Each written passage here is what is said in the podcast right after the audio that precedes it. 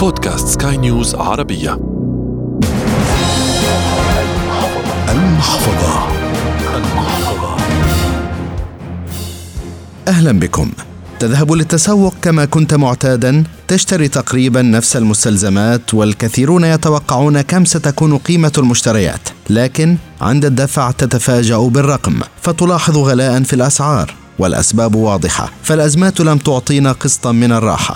حلقة جديدة من المحفظة تأتيكم عبر منصة بودكاست سكاي نيوز عربية على أبل، جوجل، سبوتيفاي، أنغامي والعديد من المنصات الأخرى. من إعدادها وتقديمها أحمد الآغا، فكونوا معنا. غلاء الأسعار بات يحوم في أغلب دول العالم، ارتفاع في أسعار المشتقات النفطية، وارتفاع طال الطعام والشراب والمواد التموينية. الدخل بطبيعة الحال لن يتغير، والسماء لن تمطر نقودا، والشكوى كثيرا لن تفيد شيئا. لكن حسب الاقتصاديين هناك الكثير من الخطوات من الممكن أن تجعل العجلة مستمرة وتقلل من الإنفاق قدر المستطاع، ومن الممكن أن تكون هناك بعض الحلول وتغيب عنك في الوقت الحالي وتكون بالفعل هي المنقذة. نستضيف في هذه الحلقة الدكتورة إيناس ماهر بدير، أستاذة الإدارة في كلية الاقتصاد المنزلي جامعة حلوان. الدخل يختلف من شخص لآخر، وبالتالي طريقة العيش تختلف، لكن الجميع هذه الأيام في الخندق ذاته، فكيف من الممكن أن نواجه غلاء الأسعار ببعض الطرق التي تخفض من إنفاقنا على الأقل من الاحتياجات الدورية في المنزل؟ طبعا إحنا زي ما حضرتك بتقول، السادة كلهم عارفين إن إحنا عندنا غلاء أسعار عمال يتزايد يوم عن يوم. لازم كل أسرة تتفق اتفاقا واحد إن هي تعود إلى ما كنا عليه سالفا، بمعنى نحاول إن إحنا نرجع في الغذاء والبند الغذائي ده إلى المصنعات داخل المنزل، ابتعادا كليا وليس جزئيا عن شراء ما يمكن أن نصنعه داخل المنزل. دي أول حاجة. حتى لو كانت المواد الأساسية بالطبع هي كان فيها زيادة في الأسعار، لكن تبقى أوفر من الأسواق. طبعا أكيد بتظل أرخص من الأسواق بكثير. أما بالنسبة للحاجات اللي الأسرة ما تقدرش تصنعها داخل بيوتها، فإحنا عندنا بديلات كثيرة جدا ليها. إذا كنا بنبحث عن القيمة الغذائية، فالقيمة الغذائية متواجدة في كثير من الأصناف النباتية. نبتعد عن الأصناف الحيوانية، اللحوم وخلافه، بالرغم إن هي أثبتت علميا إنها ضارة بالإنسان، فنرجع إلى المصنعات والمنتجات النباتية. نرجع تاني للبقوليات، ونرجع تاني للحاجات اللي هي المفيدة اللي بنستفيد منها لقيمة الإنسان الغذائية. كتير جدا بيغلوا أسعار مستفيدين من الأحداث اللي موجودة، لابد من مقاطعتها تماما. إذا كان التاجر بيغلي سعر منتج معين، لا نبعد عنه، هنلاقيها إن هي هترخص تاني.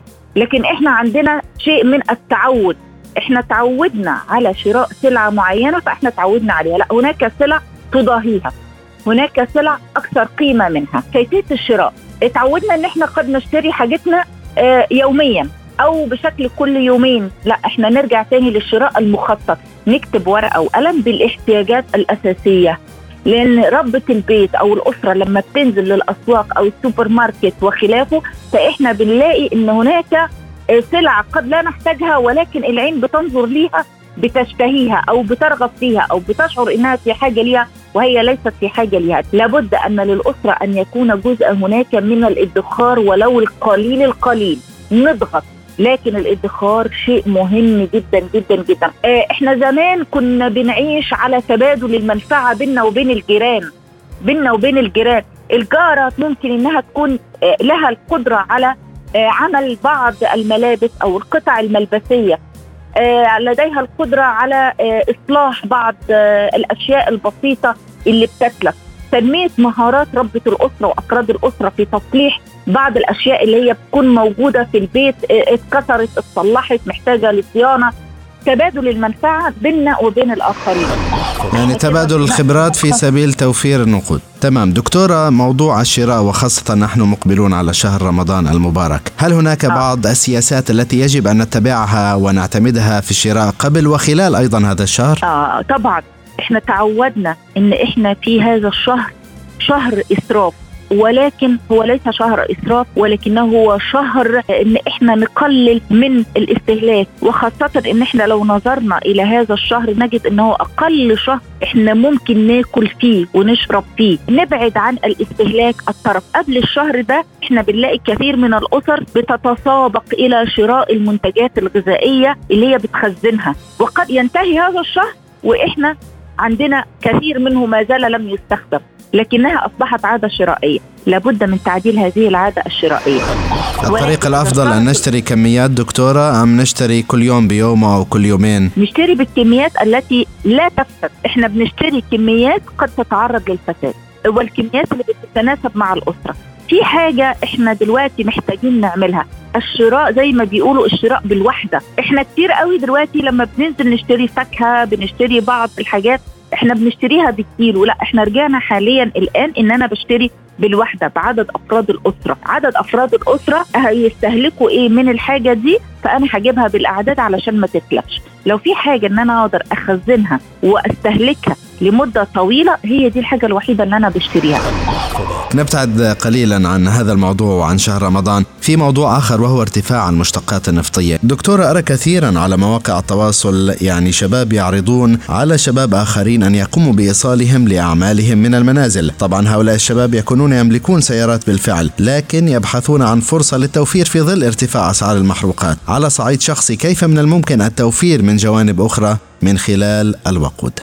احنا لو بصينا كده بصة واحنا ماشيين في الشوارع، بنبص نلاقي العربيات ماشية، ممكن نلاقي فيها كتير قوي فرد واحد ركبها، نلاقي جنبيه فرد آخر. احنا هنرجع، وعلى فكرة التجربة ان احنا بنعمل جروبات عن طريق وسائل التواصل المختلفة، كل منطقة بيكتب يوميا انا رايح منين لفين، الساعة كام هتحرك، نبتدي نتبادل وبنعمل نقطة التقاء، او واحد بعربية ممكن يكون واحد من فرد من أفراد الأسرة بيعدي يجيب زميله النهاردة، بيعدي يجيب صاحبه، بيعدي يجيب قريبه، وبيروحوا نفس الاتجاه. ثاني يوم يتبادل، يبقى فرد آخر يجيب هؤلاء الأفراد مرة أخرى وبينتقلوا إلى نفس المكان. ليه ما بنعملهاش؟ كتير قوي بنتحرك لمسافات صغيرة بالعربية. ندي فرصة ان احنا بنعمل ممارسة رياضية وبنمشي هذه الأجزاء الصغيرة بدل ما ننتقل بالسيارات بيها.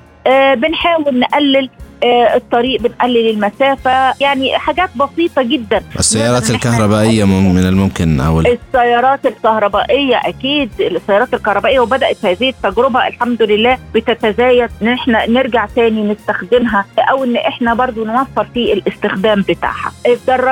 الدراجات وهي تجربة مفيدة جدا، وشايفينها في كل المجتمعات المتقدمة حقيقة، هم يستخدموا هذه الدراجات للانتقال. بس إحنا اتعودنا، لابد من التخلص من عادة التعود.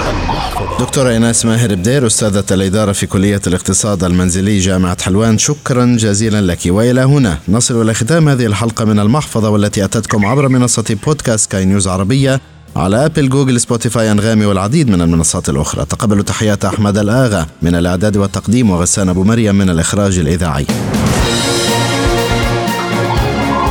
المحفظة.